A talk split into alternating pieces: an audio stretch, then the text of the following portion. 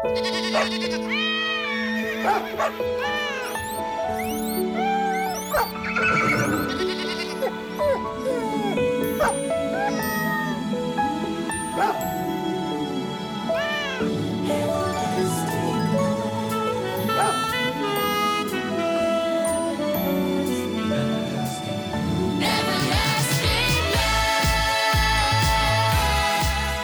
Hej och välkommen till min hundpodd, hundcoachen Fredrik Sten. Och det är jag som pratar. I min podd så har jag ibland gäster och ibland pratar jag om ett ämne och ibland är det lite annat. Men det är alltid hundrelaterat och det är det ju såklart givetvis även idag. Men för någon dag sedan så la jag ut på min Instagram, hundcoachen, och bad om frågor till min podd och det har kommit in, ja jag tror att det är tusentals hundfrågor. Så jag tänkte köra frågor och svar idag i podden. Och jag börjar med en gång tänkte jag faktiskt. Och den första frågan då vi kör, jag börjar uppifrån och går ner bara. Hur blir jag mer intressant för min hund på promenader? Känns som jag provat allt, men ingenting fungerar. Och det är ju bra tycker jag. Det är en bra fråga och det är nämligen så här att vara intressant för sin hund på promenader, det är någonting jag väldigt ofta pratar om. För det är ofta på promenader som man upplever att man har en problematisk hund. Man har en hund som drar i kopplet, man har en hund som är intresserad av allting annat än det jag tycker att den ska vara intresserad av på promenaderna och så vidare. Och Svaret jag nästan alltid ger där på sådana frågor det är att du ska bli mer intressant för din hund. Och Därför är det ju bra då att man ställer frågan hur blir jag mer intressant för min hund?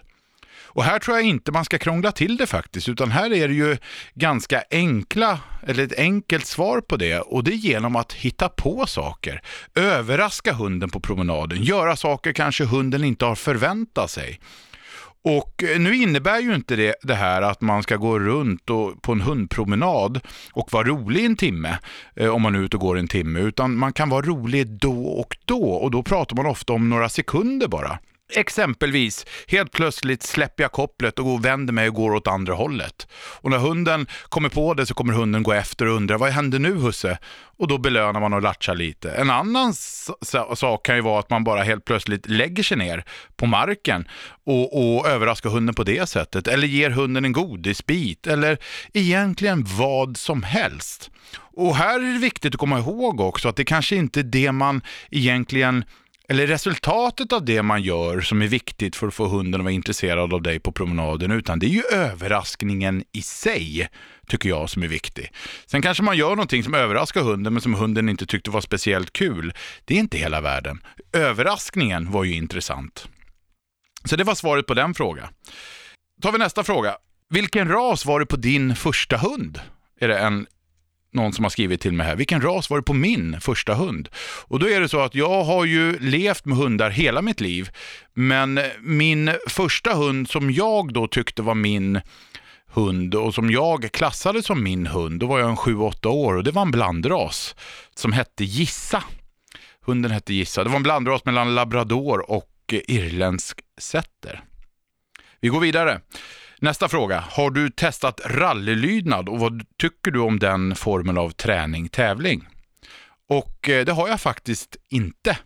Eh, rallylydnad är en av de eh, få grenar eller sporter jag faktiskt inte har testat. Och det beror bara på att det är en, en, relativt ny tävlingsform och jag har helt enkelt inte hunnit med. Däremot har jag tittat en del på träningen och ett par tävlingar när det gäller rallylydnad och jag, tycker, jag är väldigt positivt inställd. Jag tycker att det är generellt sett en bra träning, en bra Eh, en bra tävlingsform och jag tror hunden och hundföraren får en jättefin relation av den här tränings och tävlingsformen. Så jag är positivt inställd eh, är till rallylydnad.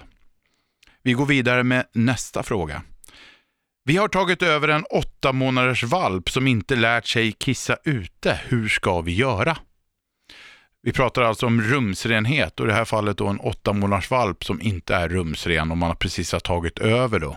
Och det är inte så konstigt faktiskt, utan det som gäller här det är att behandla den här åtta månaders valpen precis som det, om det vore en åtta veckors valp. Man får börja om helt enkelt. Eh, och det här har jag varit med om ett antal gånger. Jag har ju tagit hundar utifrån Europa och tagit hem. Och den senaste var ju då en schäfertik jag tog hem. Hon var tre år gammal och inte var rumsren. Och samma sak gällde där då givetvis. Man börjar om, precis som om hunden vore åtta veckor gammal. Och det är lite slitigt och är lite jobbigt och det är klart, kissar en vuxen hund inne eller bajsar en vuxen hund inne så är det faktiskt äckligare då om jag får använda det uttrycket eller om, än om det är en valp som gör samma sak. Men likt förbannat så är det samma grej som gäller. Börja om, det är faktiskt mitt bästa tips.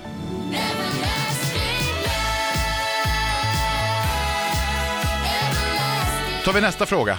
Min golden retriever-valp, 17 veckor, eh, öser runt överallt, springer runt överallt. Hur vet jag om hon blir överansträngd? Och det är en fråga som jag tycker är intressant och som jag får rätt ofta. Hur mycket kan en valp röra på sig utan att det är skadligt? Eller innan det att det är skadligt? Och i det här fallet då en 17 veckors valp som springer omkring av sig självt och så. Och då kan jag säga, direkt och ganska självsäkert att du behöver inte fundera på det. Så länge valpen är lös och så länge valpen gör det som valpen själv vill göra så är det ingen fara alls.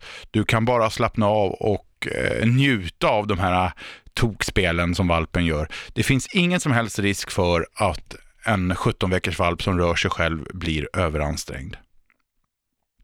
Vi går vidare. Nästa fråga från Kajsa Appelberg Hon skriver så här, sjukt bra podd. Träningstips och råd till om man vill ställa ut sin hund. Träningstips och råd för utställning alltså. Ja, okej, okay. den kan man ju fundera lite grann på. Utställning, man vet ju eh, exakt vad som sker på en utställning, eller man vet i alla fall hur vad man kommer att bli utsatt för. Och då är det ju då ganska mycket människor, ganska stimmig miljö och ganska många hundar. Och här tycker jag, är man seriös med det här, då tycker jag man ska ringträna. Man ska helt enkelt utställningsträna. Samlas eh, lite människor som, som har hund och som vill träna och så tränar man precis som man gör en fake-utställning helt enkelt. Och så gör man ungefär som på utställning och så belönar man och plussar och man tränar precis som allting annat. Och det, jag är ju också utställningsdomare och det här märks ju en stor skillnad på de hundar eller ekipage man dömer på utställning, vilka som har förberett sig på ett bra sätt eller inte.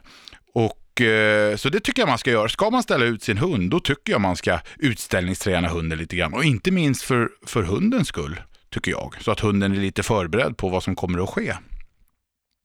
Sen har vi ytterligare en fråga då. Helena Possible Eh, heter hon på Instagram. Bra mental träning för hundar. Förslag tack.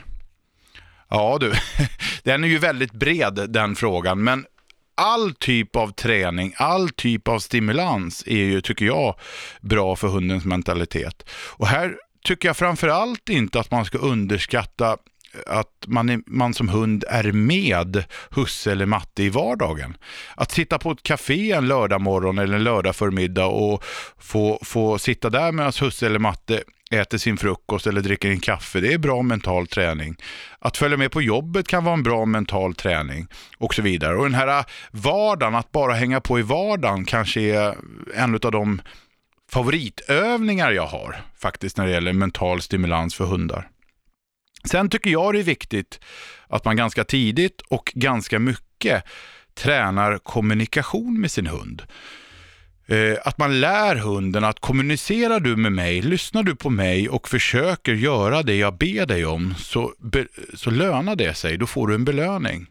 Och Den träningen är också bra för hundens mentalitet eller mentala stimulans ska jag säga den är en rolig den typen av träning också, för där, när hunden har kommit på, jag brukar säga att det är som en nyckel, när hunden har kommit på den här nyckeln att om jag gör som husse eller matte vill att jag ska göra, då får jag en belöning. När hunden har kommit på det, det är då det går så himla lätt att lära hunden mer saker.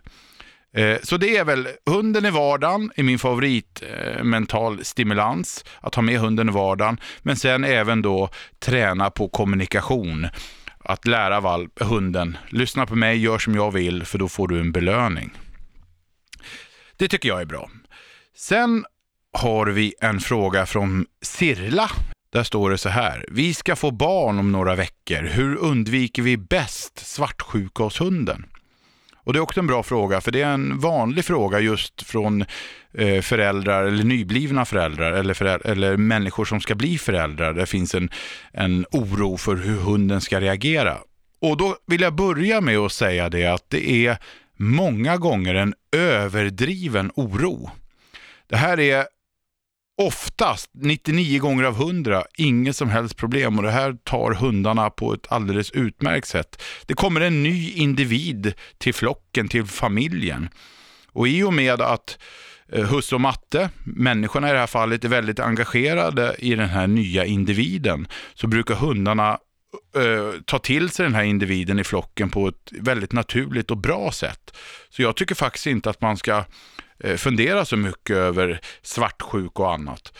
Det man ofta upplever som svartsjuka också, det är att man kanske sitter i soffan och, och, och jollrar och leker och gossar med ett barn och då vill hunden ofta vara med. Och det bygger ofta inte på en svartsjuka vill jag påstå, utan det bygger ju på att hunden känner igen de här eh, rösten, det här rörelseschemat, det här gossandet. Det är ju hunden van med sedan tidigare och därför lockar man hunden till att vara med även i de här lägena. Men här tycker jag inte man ska göra så stor grej utav det, utan i den mån det går så tycker jag bara att man ska hjälpa hunden där. Och ska jag sitta i soffan med mitt eh, spädbarn i en timme, då kanske hunden eh, har det lugnare att vara i ett annat rum eller någonting i den stilen.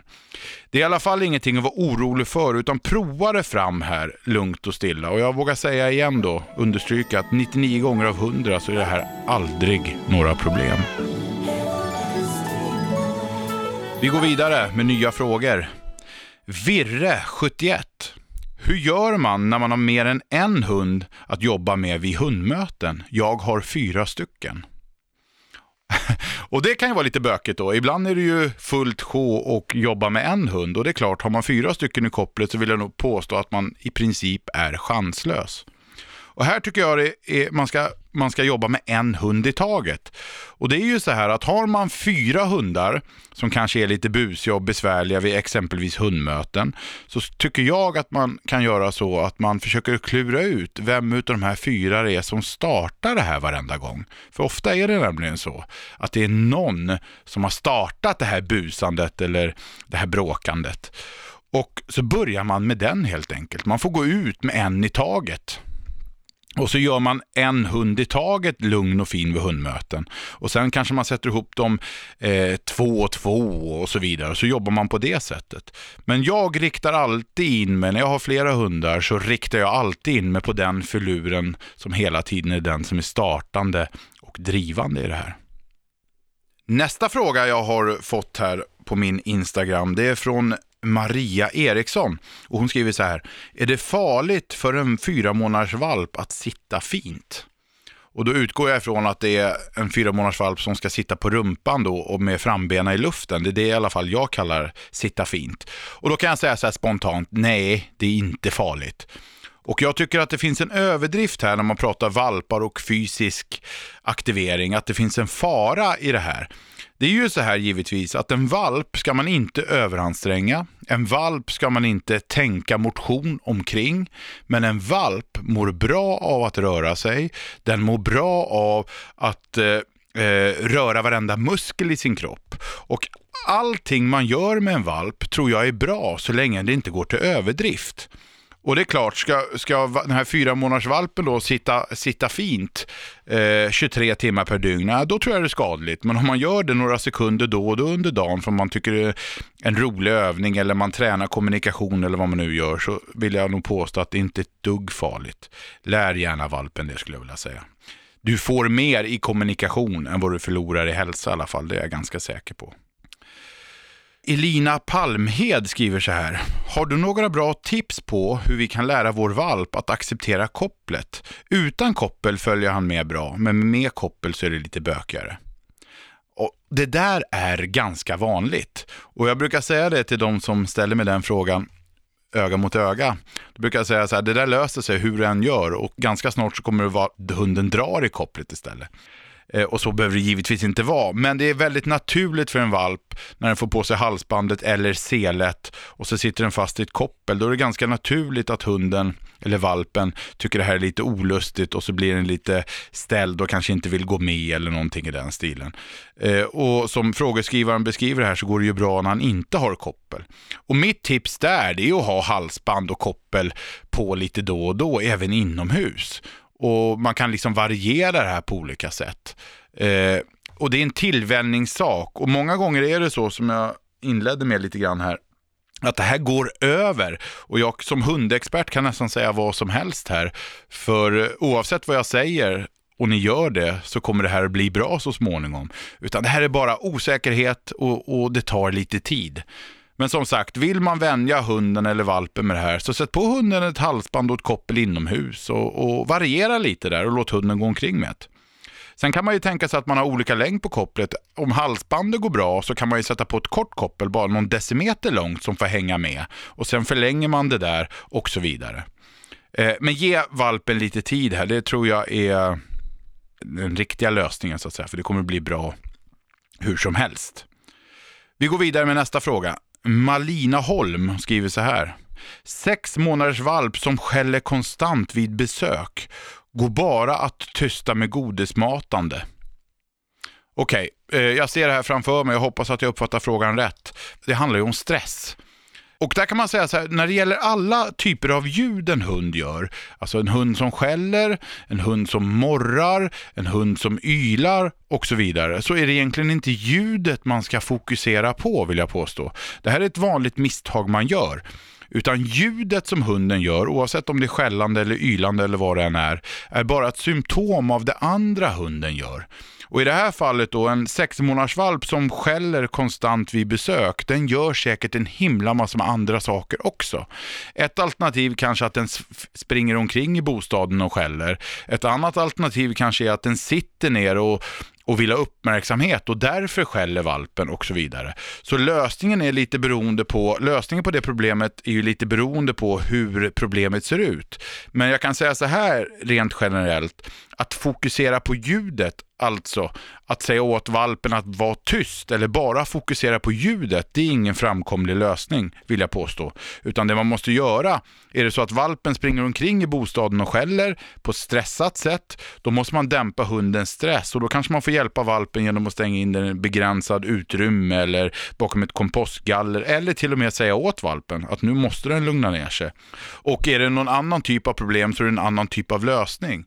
Men jag tycker att det är viktigt att komma ihåg att alla ljud en hund gör, fokusera inte på ljudet utan fokusera på det hunden gör i samband med de här ljuden. För det är där lösningen många gånger ligger. Benita Schon, 73, hon skriver så här. Vilket är dina bästa tips på kontaktövningar? Och kontaktövningar älskar jag ju. Eh, kontaktövningar är bra och de bästa tipsen, alltså de bästa kontaktövningarna, det tycker jag nog är i vardagssituationer. När hunden ska in och ut ur en bil, när hunden ska in och ut i bostaden, eh, när hunden ska få sin mat och så vidare. Lägger man in kontaktövningar där, det vill säga så här, okej, okay, dörren är öppen, men du får inte gå ut förrän du tittar på mig Först då får du gå ut. Det är en naturlig kontaktövning. Samma sak i bilen då. Matskålen, jag håller matskålen i min hand. Jag ställer inte ner matskålen förrän du tittar på mig. Och så vidare. Det är nog mina bästa tips när det gäller kontaktövningar. Sen tycker jag det är viktigt också att man inte blandar ihop då, jag säger inte att det är fel att göra det, men jag tycker att man får ett bättre resultat när man inte blandar ihop kontaktövningar tillsammans med exempelvis sittövningar. Det vill säga om jag har en matskål i min hand och jag tränar kontaktövningar, då behöver inte hunden sitta och titta på mig. Utan det viktigaste är att hunden tittar på mig, ser mig in i ögonen och då får hunden sin mat. Sittövningen lär jag hunden vid sidan om. Så tänker jag i alla fall. Sen har jag fått en fråga här från Eh, Sikland Daniella, när ska du hålla föredrag i Skåne? Och det är enkelt att svara på och det är när jag blir inbjuden så kommer jag jättegärna till Skåne. Nästa fråga, Tove Ollas. Hur påverkas hundar när ägare reser bort på semester? Känner de sig övergivna? Det är en bra fråga, för vi gissar ju bara. Det är väl ingen som kan svara på den frågan egentligen fullt ut. Men jag tror att hundar kan göra det faktiskt. Eh, hundar är ju ett flockdjur och det är klart även en hund kan känna viss saknad. Så där är svaret ja, det vill jag nog påstå. Men sen är det ju också så att man kan ju vända det här till någonting positivt också. Ungefär som man gör med barnvakter. Eh, har man bra barnvakter så brukar det vara det roligaste ungarna vet när man lämnar dem till den här barnvakten. För det är så skoj och det är roligt och så vidare. Och samma sak är det med hundar. De hundvakter jag har, det är ju hundvakter jag litar på till 100% som jag vet gör roliga saker med mina hundar och sådär. Och då är det ju inget problem. Men annars, som svar på din fråga, så tror jag att det är ungefär eh, känner de sig övergivna? Jag tror att det är ungefär som med barn. Faktiskt, det kan de göra, men är barnvakten bra eller hundvakten bra, då är det nog inga problem. Nästa fråga, jag går vidare här. Och Det kommer från ett Instagramkonto som heter Underskattad. När ska man avleda hunden och när ska man tillrättavisa hunden? Att avleda en hund, det bygger ju mer på att lösa situationen där och då om jag, nu förenklar jag det här lite grann och det finns, man kan säkert skjuta hål i min teori här, men jag förenklar lite grann. Att avleda hunden, det är att lösa problemet där och då. Eh, du kanske inte har så mycket inlärning i det. Det vill säga då, om jag har en hund som är besvärlig vid hundmöten, och varje gång då vi möter en hund så tar jag fram en stor röd boll och så erbjuder jag min hund den här röda bollen istället så har jag inga synpunkter om det. Det är en ganska bra lösning vill jag påstå. Och fungerar det så har jag absolut ingenting att säga om det. Men jag vet inte om hunden lär sig så mycket av det. Eh, tar jag fram en stor röd boll vid ett hundmöte, alltså avleder hunden ifrån den andra hunden, så har jag ju ingenstans i den hanteringen talat om för min hund att jag vill inte att du engagerar dig i andra hundar. Eh, det har jag ju inte gjort och där är väl den stora skillnaden vill jag påstå på att avleda och tillrättavisa. Några, ska jag säga, har fått för sig att jag är emot det här med avleda, men det är jag inte. Men jag tycker det är viktigt att komma ihåg att avleda eller tala om för en hund att sådär får du inte göra, det är två helt skilda saker och det är, ger två helt skilda resultat. Tillrättavisar jag hunden, det vill säga petar till hunden i sidan och så visar jag med kroppsspråk och, och kanske en grimas att det här vill inte jag att du gör. Då har jag, då har jag liksom beskrivit för min hund att när vi möter en annan hund så får du inte göra på det här sättet. Eh, och det är ju annorlunda mot att avleda. Men som sagt, vad som är rätt och vad som är fel, det har ju liksom, det, jag vill inte värdera det. Och, och för jag både avleder och tillrättavisar mina hundar givetvis. Sen kan man ju säga så här att har man en valp en, en, eller en ung hund man vill forma åt något sätt, då jobbar jag ju mer med att avleda. Har jag en valp som inte har någon uppfattning om hundar som vi möter på promenaden, om jag börjar med den valpen att avleda, det vill säga här möter vi en hund för första gången, och jag erbjuder min hund en godisbit eller min valp en godisbit istället för att engagera sig i den vuxna hunden. Då formar jag ju min valp till att tycka hundmöten är godisbit hos mig och det är ju bara positivt. Så jag tror man får ge och ta här lite grann. Men det viktigaste här det är att man inte tror att det är samma sak, för det är det inte. Eh, men det är inget rätt och det är inget fel, men det är inte samma sak. Och jag tycker med fördel att man kan använda sig av båda två. Sen kan man ju använda sig av en kombination av de här också. Det vill säga att man eh, tillrättavisar, man talar om för hunden att så där vill jag inte att du gör. Och när jag får ett svar då från min hund, att hunden tittar på mig, då kan jag ju belöna eller avleda min godisbit. Det vill säga jag går in och bryter beteendet med en tillrättavisning men ge, ger då den här stora röda bollen när hunden lyssnar. Så det här är liksom inte vattentäta skott. Och som sagt, jag tycker båda sätten är bra. Det viktiga är inte metoden. Det viktiga är att man får ett resultat man som hundägare är nöjd med, tycker jag. Och Det här är viktigt att komma ihåg. Sen har vi då nästa fråga som jag har fått på min Instagram här. Och där står det så här. Hur får jag mina hundar sluta skälla då det ringer på dörren? Och det är ett av mina favoritproblem faktiskt. För då går det ju ofta till så här i bostaden att hunden eller hundarna är lugna och fina tills det knackar eller ringer på dörren. då händer en himla massa saker. Hundarna som ligger under bordet far upp, eh, ri, gör rivstarter på parketten och så far de iväg ut mot hallen. Och när de kommer in i hallen så sladdar de och nästan halkar in i väggen och där någonstans börjar skällandet. Och så står hundarna framför dörren och så skäller de som besatta. Och så kommer hundägaren dit och det första hundägaren säger då är förmodligen tyst. Och så på olika sätt försöker man få sina hundar att bli tysta. Och Jag var inne på det här för en liten stund sedan också, att då engagerar man sig bara i ljudet hunden gör. Och det är sällan en framkomlig, eller det är sällan en bra lösning på ett problem. Hunden får ligga under bordet, den får när det ringer på dörrklockan springa ut i hallen, den får riva sönder parketten, den får vara först ut i hallen, den får stå vid dörren när jag kommer dit, men den får inte låta. Och det är en ekvation som inte går ihop. Utan det man ska göra där tycker jag, och det här är jag väldigt, väldigt övertygad om också. Det här är liksom inte, jag skulle nästan vilja säga att det är ett facit, fast så får man inte säga och ska inte säga heller, men nästan. Och det är det att man ska strunta i att hunden skäller. Däremot ska man se till att den inte får göra allting den har gjort fram till att ljudet kommer. Och rent praktiskt då kan det se ut så här att den här hunden då far ut i hallen och börjar skälla där. Då går jag ut i hallen, lugnt och stilla. Sen avvisar jag hunden ur hallen. Jag talar helt enkelt om med tydligt kroppsspråk, fysisk kontakt, lugnt och stilla att nu kommer det besök och besök som kommer hem till oss tar jag hand om. Du får vara utanför hallen. Och så visar jag ut hunden utanför hallen och sen bestämmer jag mig för antingen om det finns en tröskel där i hallen eller om jag bara sätter upp en tejpbit och har som linje att talar jag barn för hunden, du får inte gå över här. Jag tar hand om besök. Och när man har nått fram där, när hunden förstår att det är jag som tar hand om besök, då kommer också hunden att tystna. Så jag låter aldrig hunden göra det den gör och bara fyra den för att den låter. För jag vill påstå att det är ungefär lika dumt som att låta en hund sitta och tigga vid matbordet. Men skälla på den när den dreglar. Hunden får sitta och tigga vid matbordet för det tycker jag är okej. Okay. Men om den dreglar så säger jag åt hunden fy, inte dregla. Det är ett budskap hunden aldrig kommer att kunna ta till sig. Den förstår inte det här.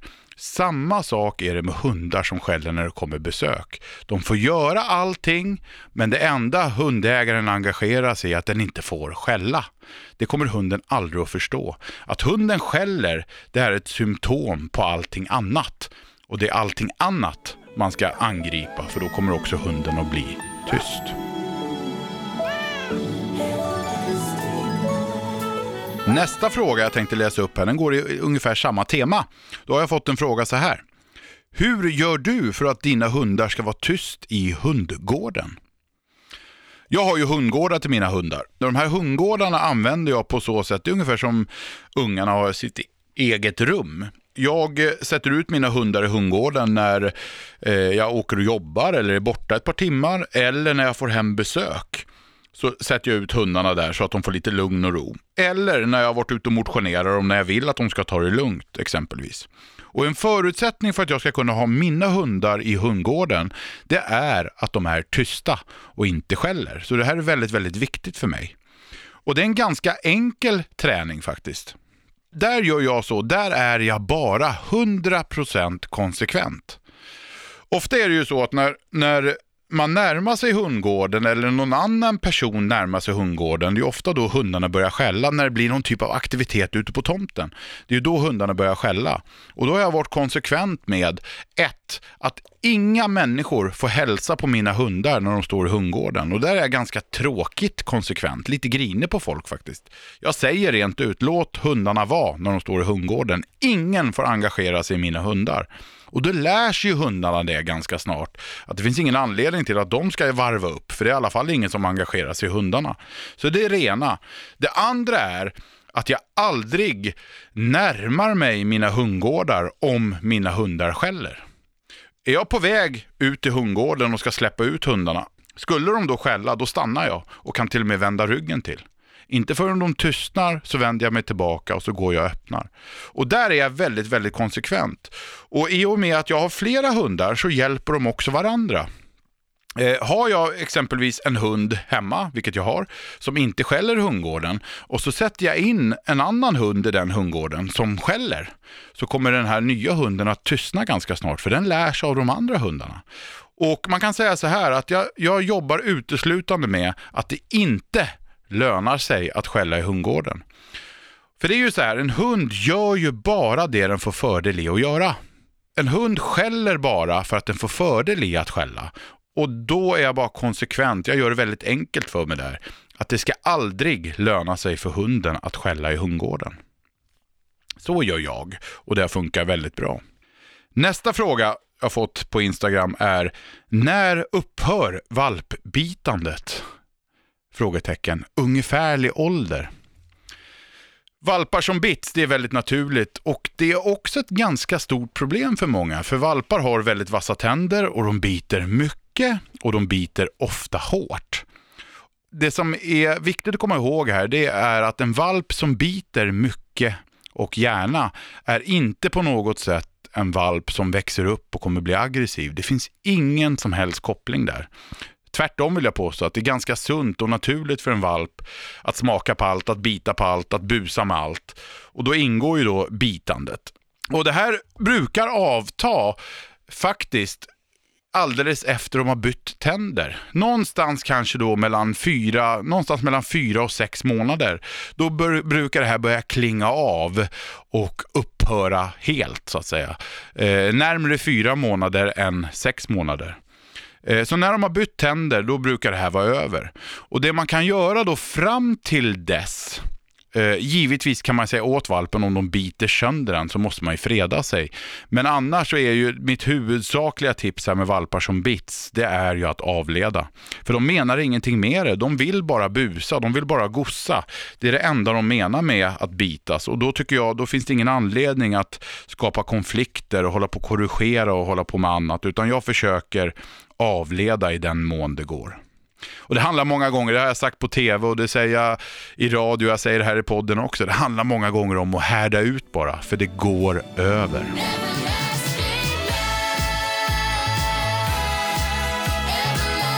Nästa fråga är ju en fråga jag också får ganska ofta och det är om jag föredrar sele eller halsband på mina hundar. Och eh, jag är ganska tråkig här, för mig spelar det verkligen ingen roll. Jag får den frågan ofta och eh, jag använder nästan bara halsband till mina hundar. Men det beror inte på att jag tycker halsband är så mycket bättre för hunden eller, eller av andra orsaker, utan det beror på att jag tycker det är lättare med ett halsband. Det är lättare att bara trä över huvudet och så är man iväg. Ett sele ska man liksom klä på på ett helt annat sätt, så jag är lite slö där. Och mig spelar det faktiskt ingen roll. Eh, många menar ju på då att eh, halsbandet kan skapa skador på hundens nacke och hals. Och så kan det väl vara om det rycks och slits i halsbandet, men det gör inte jag. Utan mina hundar kan vara lösa egentligen bredvid mig och de går ingenstans ändå. Och enda anledningen till att jag har sele eller halsband och koppel på mina hundar, det är för att det är eh, visa hänsyn till andra människor faktiskt. Så mig spelar det ingen roll om jag har sele eller halsband och jag har inga synpunkter på varken det ena eller andra. Däremot det jag har synpunkter på som jag är direkt emot och som jag aldrig använder, det är stryphalsband, det vill säga halsband då kopplat i strypande funktion. Och när jag säger aldrig så pratar jag om vardagen. Jag har dock undantag där jag använder stryphalsband och det är en situation där jag kan var orolig över att hunden blir rädd och därför försöker kränga sig ur halsbandet och kan komma på vift då eller bli överkörd eller vad det nu var. Så där kan jag väl kanske använda stryphalsband, men jag använder aldrig stryphalsband i korrigerande syfte eller för att kontrollera hunden. Och där vill jag påstå att stryphalsband är värdelöst av den anledningen att stryphalsband skapar bara panikkänslor hos hunden, så det ger motsatt effekt tycker jag. Vi går vidare med nästa fråga. Hundvalp sov, sover i soffan. Hur får man valpen att sova i sin hundsäng istället? Ja, det där kan ju vara lite klurigt kanske. Och jag tror faktiskt man får eh, eh, hjälpa valpen där genom att kanske lägga sig i hundsängen själv. En hundsäng är förmodligen lika mjuk och god som soffan är, men ändå väljer valpen att sova i soffan eller vara i soffan. Och Det beror ju på att valpen vill ha närhet till dig eller till er. Och där kanske man får hjälpa valpen. Man kanske får ligga några kvällar och i hundsängen eller bredvid hundsängen och titta på tv själv så kommer valpen att komma på att det är lika mysigt att ligga i, eh, i hundsängen. Eh, så där tror jag det är det det handlar om. Man måste hjälpa valpen, vara med valpen. För valpen vill ha närhet. Det är kanske inte underlaget i sig som valpen i första hand är ute efter. Nästa fråga. Hur ska man handskas med en hund som blir väldigt uppspel runt omkring barn? Och jag utgår då ifrån att det här vi pratar om stress, uppspelt, alltså någon, någon, lite positivt då att hunden vill engagera sig och vara med och leka och, och bli stressad helt enkelt. Och, och där kan man nog eh, tänka så att det är svårt att lära en hund att engagera sig i barn lugnt. Utan har man en hundtyp som engagerar sig väldigt mycket i barn och vill vara aktiva med barn, då får man nog kanske istället, för det här handlar om stress, det ska man komma ihåg. Alltid hundar som blir glada i barn, hundar som blir glada när det kommer besök och så vidare att vara glad är någonting som är lite mänskligt. Jag är inte helt säker på att en hund ser på glädje på samma sätt, utan det här är ju kopplat till stress. Och vill man då dämpa hundens stress, då gör man det, tycker jag, på bästa sätt genom att, att, att, att hjälpa hunden att slippa de här situationerna. Det vill säga, då har jag eh, fem ungar hemma som leker och stojar, då lägger jag ut mina hundar i hundgården. Eller så har jag en, en, en kontroll på min hund där jag helt enkelt hindrar hunden från att vara med. Och här tycker jag nog att man ska tänka till lite grann, för det är viktigt här att hålla isär det här. Är hunden glad eller är hunden stressad? Många gånger handlar det om stress faktiskt. Vi ska ta en fråga till i det här eh, fråga-svar poddavsnittet. Och den tycker jag är så mysig. Hur får man sin valp att bli gosig? Det är klart, har man en valp så vill man ju gossa med den. Och jag tror att det är viktigt faktiskt, att man inte är för på valpen. Det vill säga att man får vara lite sådär härligt nonchalant. Man kan gossa med valpen när den kommer till mig så att säga men att man inte själv är på valpen, utan man gossar med valpen och kramar och, och, och myser med valpen när valpen själv har tagit initiativet att komma till mig. Men jag hämtar inte valpen till mig, för då kan det nog få en motsatt effekt. Ja, tiden går fort. Nu har de frågeställarna, eller du som har ställt din fråga på min Instagram, hundcoachen, fått lite svar i alla fall. Och jag vill bara passa på att tacka för alla frågor jag får. Den här podden gör jag tillsammans med mina kompisar på Agria djurförsäkring. Jag vill också påminna dig om att prenumerera på den här podden så du inte missar något avsnitt och läsa min blogg. Jag bloggar ju på agria.se. Stort tack för att du lyssnade. Hej!